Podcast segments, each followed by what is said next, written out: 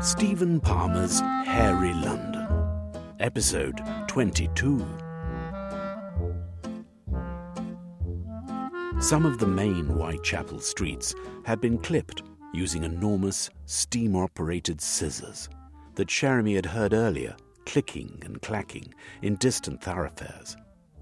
But the fine blonde hair covering this part of London grew quickly, and Mansell Street, in which they rested, stretched out like a yellow field. Jeremy stood up and walked into the street. Split ends were bad here, causing the hair to form a fuzzy roof like a jungle canopy, in which all manner of confused insects flew. The echo of a woman's scream died away. He glanced back at Mrs., who was awakening. Nothing to worry about, he said knowing she would not have heard the cry. He did not want her anxious. Night lay still and silent. He was hungry again. We need food, he said. She nodded, then walked over to join him. Where now? Onward through Whitechapel, he replied. Then into the city. Soon we shall see St. Paul's. I ain't never seen St. Paul's, she said. They forged away through the hair until they reached the junction with Somerset Street, where they turned left, finding a shaved path through the blonde thickets. Jeremy saw figures ahead, people illuminated by lanthorns on poles, and one was a police officer. He stopped, remembering Murchison volume. We've been noticed, we has, Mrs. said, pressing herself against him. Just walks on through. They won't know us. Jeremy was not so sure. But already the police officer was beckoning them to approach. As they closed, the man said, uh, Sergeant Koff at your service. Are you two passing through? Yes, Jeremy replied, relieved that he had not been recognized. You want to be careful, sir, what with your arm in arm with a lady and all. Jacques is abroad tonight. Jacques? Jack the Raper. Le Violeur. He's attacked before. Ladies of the night, you understand. Left them in a hideous mess. Ah, Jeremy said, recalling what he'd learned in the House of Catwomen. He sounds a notorious criminal. If I see or hear anything, I'll be sure to get a message to you. Really, sir? The sergeant sounded surprised. From his pocket he took a notepad, beneath which dangled a copper pen. Use this, he explained, and what you write will appear on the pages of my master notebook. Grateful to you, sir.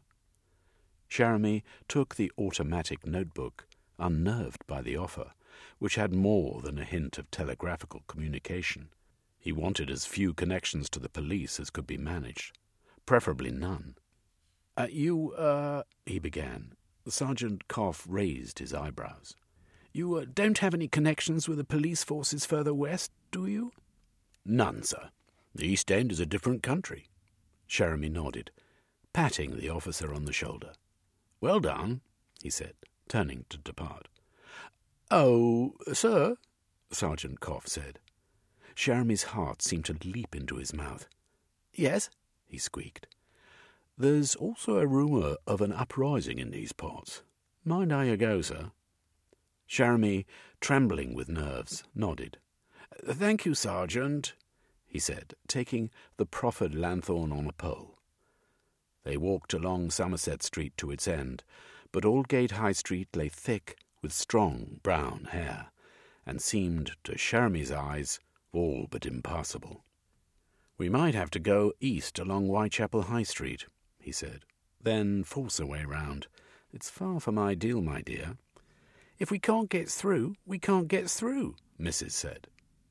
They managed to force a way through the fringe of the hair until they reached Whitechapel Street. But then Jeremy, sniffing the air, smelled something. Something bad. Blood, he said. Look! It was a woman's body, lying half concealed by brown locks.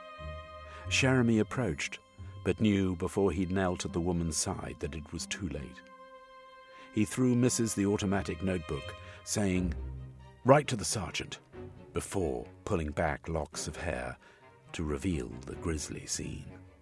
But I can't write, Mrs. replied, looking sheepish. Oh, very well. Jeremy scrawled a note, then knelt again beside the victim. She'd been assaulted, then slashed, and he suspected had died from loss of blood. Bringing close the lanthorn, he saw a thread on her clothes that, when he removed it, proved to be a single, long, white hair. He considered this a piece of evidence, then put it back and stood up. Sergeant Koff ran up, halting when he saw the body. Have you touched it? No, Jeremy replied. I'll leave the investigation to you, officer. But she's been dead a couple of hours, I suspect. You're not the murderer, then, sir?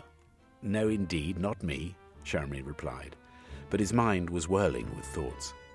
They hurried away, ducking into an alley as soon as they could. Mrs. squeezed his hand, then stood on tiptoes to kiss him.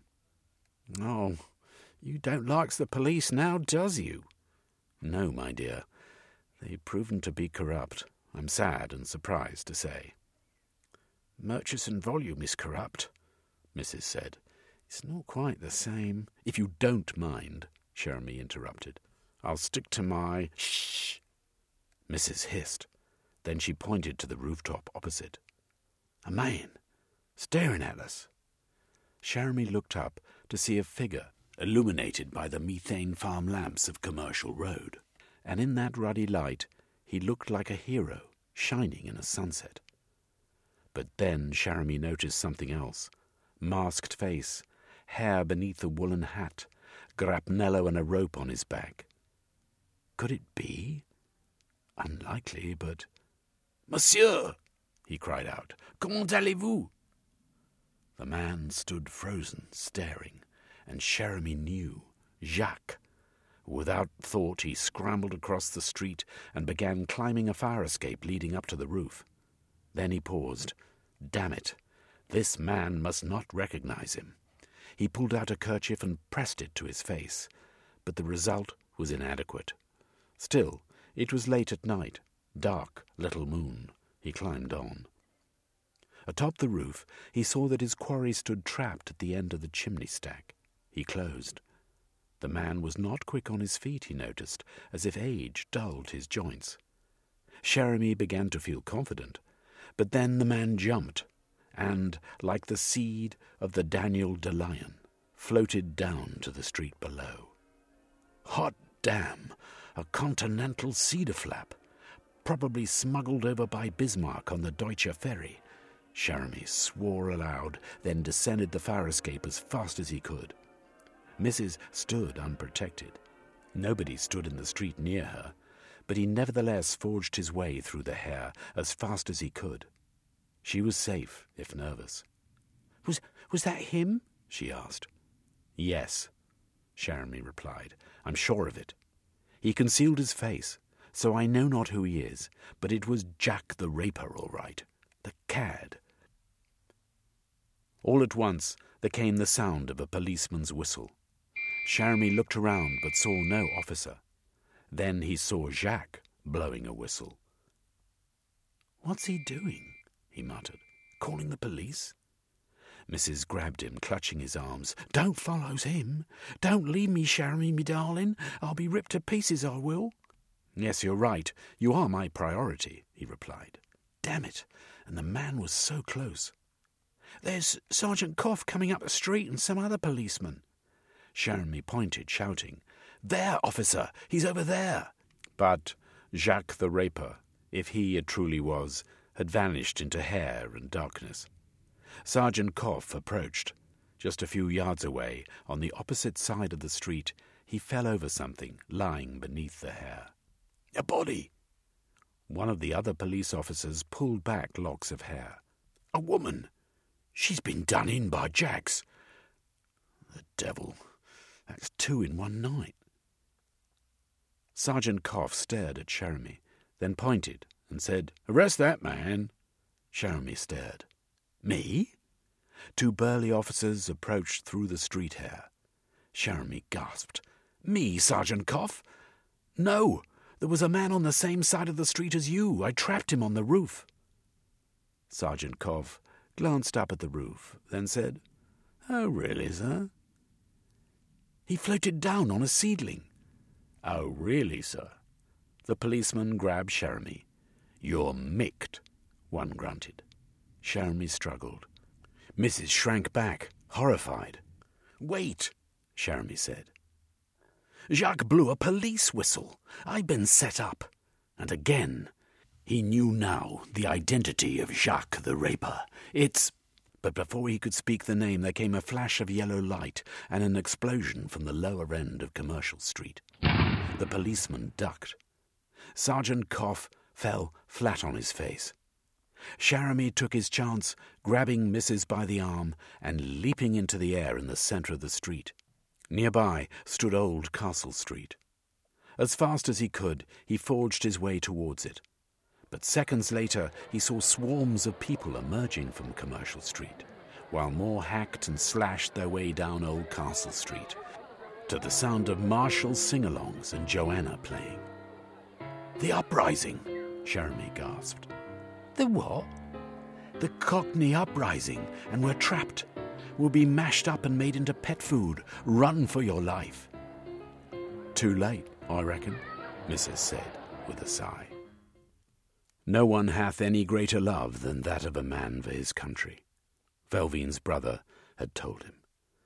And it turned out that Velveen's country was under threat from the Kaiser, who had created an outpost of his fatherland in southwest London. Landing the Archimedean floating system on Feltham Recreation Ground, Velveen, with all the excitement of a young boy in a playroom, strapped on his rucksack and prepared himself for war. A smile spread across his face. This, he felt sure, was the answer, the highest calling, the one. Goodbye, Lilibet, he said to the clay figure. Stay here, whatever the weather, and one day I shall return to see how you're progressing. The camouflage abilities of the Machinora will keep you invisible to prying eyes.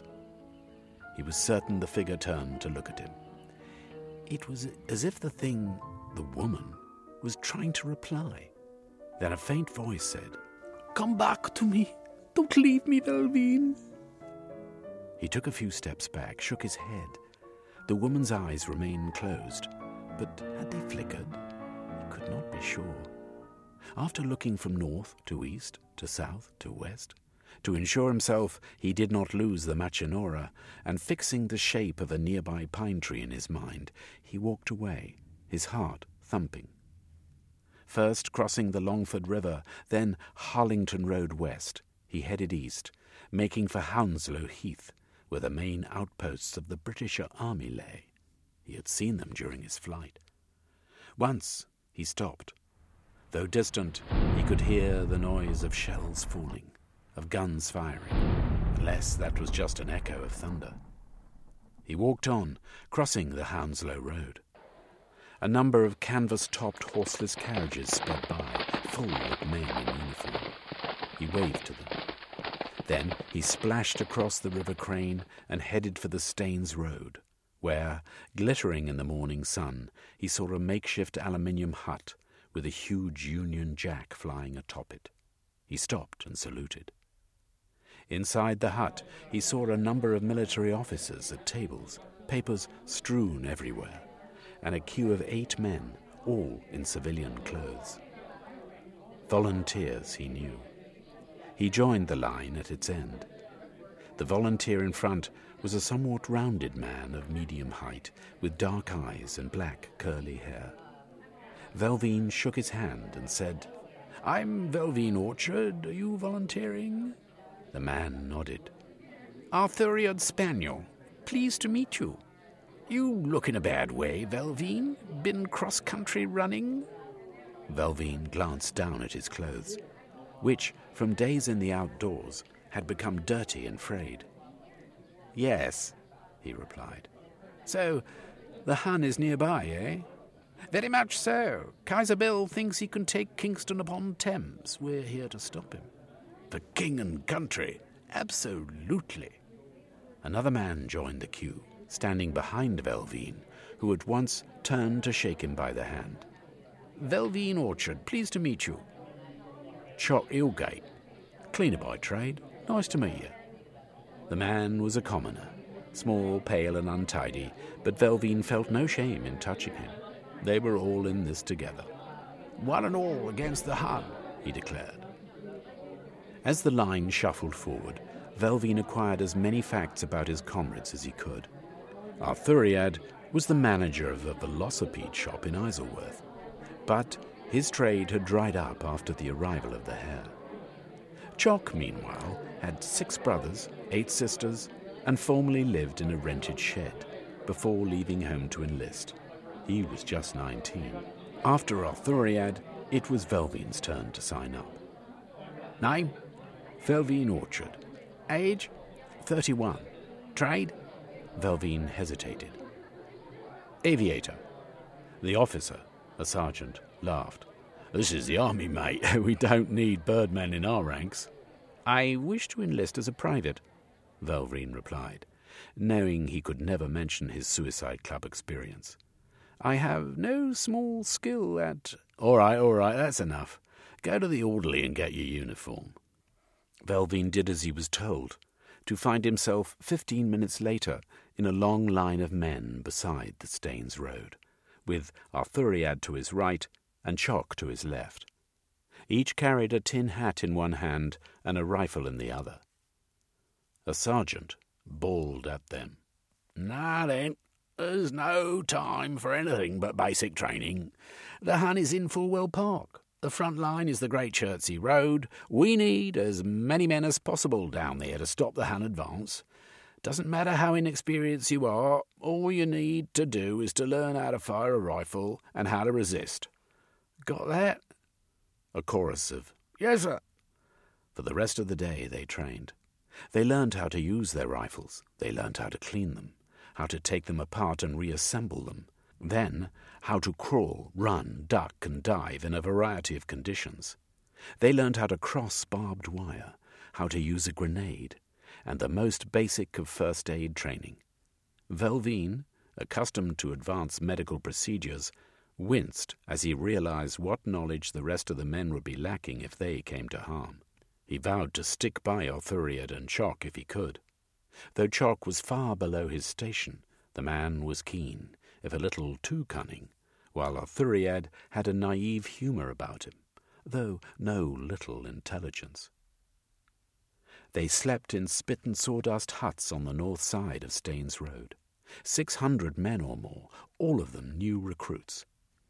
Velveine slept well, though the accommodation was basic. Having lived in the Machinora for a while, he wanted a proper bed. Next morning they ate a simple breakfast of kipperettes and sweet mash, with lukewarm teasome to drink. Then it was drill and more training. The call to action came after three days. The platoon's officer, Lieutenant Thwacken, called them into ranks, then said, The Hun is bringing a large company of soldiers up to the Great Chertsey Road along with a number of engines, the purpose of which we have yet to grasp. You chaps will be heading down there to hold the line. The Hun must not cross that road. Our front line must stay solid. They made busy. The platoon's second in command was Sergeant Bosun, who organized the men into groups, while Lieutenant Thwacken got on the field telegraphian to communicate with HQ. Then they were off, marching across Hounslow Heath to the railway line at its southern end. Velveine was surprised to see chocolate debris on the lines. Normally, it would be scavenged by children. So he and his comrades scraped it off and ate it. The line itself did not seem to have been used for a while because of the war. They tramped across Hanworth Road, then made into Powder Mill Lane. But as they did, Chock gasped and pointed across the way to Crane Park. What's that? Velveine looked ahead. his hand to his forehead to shield his eyes from the sun. It appeared as though the engines of the enemy had crossed the front line. They were like castle turrets on legs, made of metal, it seemed, and striding like gigantic herons across the trees and bushes of Crane Park. From their upper stanchions, rifles emerged to fire. Defensive positions, came the call. Every man scrambled for cover as some of the engines approached. Velveen, Arthuriad, and Chock lay well concealed behind a hedge, but others were less fortunate, and as the engines approached, they began to fall. Appalled at this early death toll, Velveen took a grenade from his pocket, pulled out the pin, then threw it at the nearest engine, timing the flight so that it would explode just before hitting the thing, which it did. Good chuck, that man, yelled Lieutenant Thwacken. Velveen watched the machine stumble, but it did not fall, so he took another grenade and lobbed a second, perfectly timed throw at the machine. Again, it wobbled but did not fall, so he took his final grenade and ran out to hide behind an oak tree. Bullets struck the ground around him. From the cover of the tree, he dodged out and lobbed the grenade at the rifle port. It flew in, exploded. The machine's lid blew off in a shower of clothes, limbs, and blood, and it fell to the ground.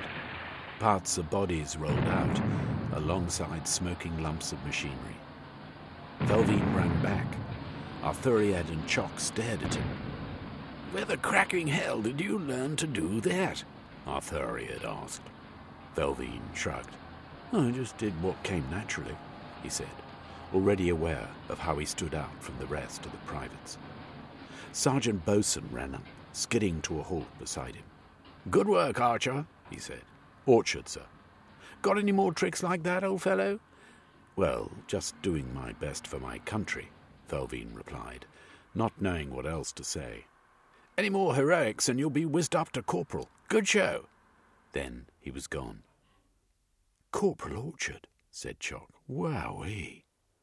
Velveen found himself keen to downplay the incident. It all came naturally, he explained. You would have done the same thing, eh?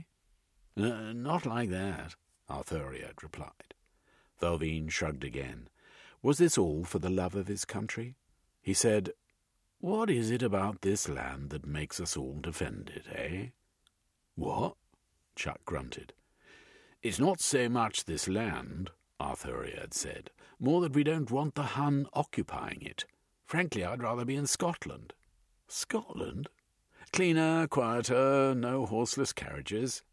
Velveen nodded, surprised at this. Then you do not love your country? Of course, but not in that way. I just don't want foreigners in it. Velveen turned to Chalk. What about you, eh? I just want to get away from home. Disappointed, Velveen turned away from them, but there was no time for more small talk. Incoming Hun devilry! shouted Lieutenant Thwacken. Velveen peered over the hedge to see a terrifying sight. Were they metal giants with extended arms, swaying gun towers with flaring orange eyes? He could not say, but they were heading their way with a noise like banshees wailing, leaving wakes of smoke and fumes. Defensive positions, Lieutenant Thwacken yelled. Velveen scanned the land. Ahead, fields with no cover. Behind, a copse. The hedge offered cover, but already it was shot through in many places. The majority of the platoon lay in semi cover at the edge of the copse. A single bazooket their firepower, and then the shells began to rain down. All three of them retreated from the hedge into the copse as earth, stones, and vegetation burst upward, then rained down over them. The stench of cordite filled the air. Smoke began to drift into the copse. Then Velveen saw two metal giants stalking towards them. At once he saw they were invincible, vast, monstrous, firing automatic rounds from their extended arms. But then the bazooket fired, and one of those arms fell off. The giant paused, turned, bent down, but seemed to think better of its plan, standing upright and heading for the copse. We're dead meat, Arthuriad said. Get that arm gun off the ground, Chuck said, pushing Velveine. What? Get the arm gun. Fire at the bleeding thing's legs. Go on. Velveine peered out across the fields. It's a suicide mission, he said. You can do it, they cried, hauling him to his feet. Go on, Corporal Orchard. But Velveine hesitated. He knew that if he stepped out upon a field of no cover, he was dead. Yet he could save his platoon if he reached and fired that Hun gun. The legs of the steel giants were their weakness, like the thin legs of wading birds. I cannot just sacrifice myself, he cried. It is suicide. You've got to. Someone's got to. Arthuriad and Chock pushed him to the hedge, but he dug his heels in. No, it's too dangerous. Even I. Chock dodged out and ran through the nearest pool of smoke. Shells exploded at the hedge. Velveine, stunned, ran into the copse. More shells landed, exploded.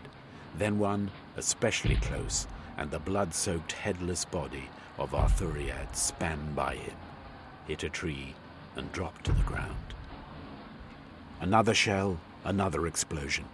The noise seemed to pierce Velveine's head, crushing it. He had no idea where he was. He ran, arms outstretched, crying out, unaware of what he was saying, but feeling words emerge from his mouth like a spume soaked lament for himself. He choked, halted. Fumes surrounded him. Another shell exploded. He tripped and rolled down the side of a crater. Then he heard voices. Been hit by something. Get his face clear. Man's gotta breathe. Another shell exploded. Carry him to the cart. Quick, man, he's alive. Velveine felt himself moving, but he did not know how. All right, lead him to the MO. Looks like another case of shell shock. More motion. Shell shock for sure. More voices, then nothing. He woke up, certain that he could hear a train announcement. Dr. Farquhar to the surgery. Dr. Farquhar to the surgery. He opened his eyes. He lay in bloodied sheets in a bedroll on a platform. He saw the sign Feltham. It was a military hospital, war wounded surrounding him. But he felt numb. He could not comprehend how he had got to Feltham railway station. It must be a hoax, for he could not smell chocolate. He got up and staggered a few steps away. Not far, he knew, lay his precious Archimedean floating system, in which he could escape this pandemonium. But could he find it? It was late afternoon, or so he thought, the sun descending into smoky orange skies. The recreation ground lay nearby.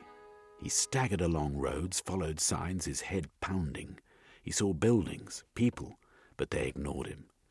There were lines of wounded all along the road.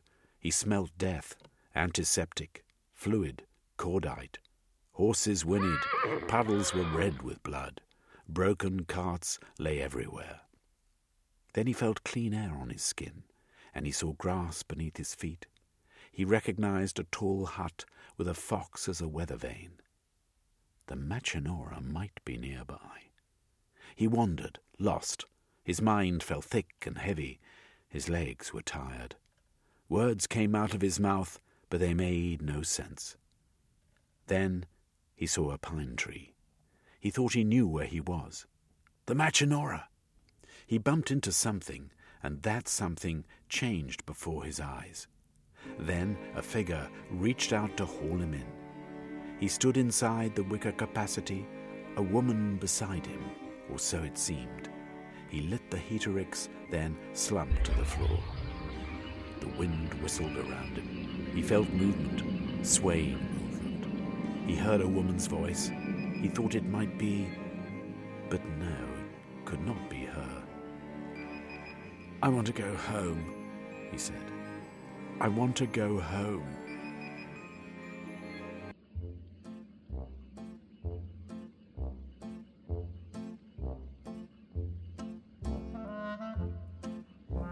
You've been listening to Stephen Palmer's Hairy London, narrated by R.D. Watson.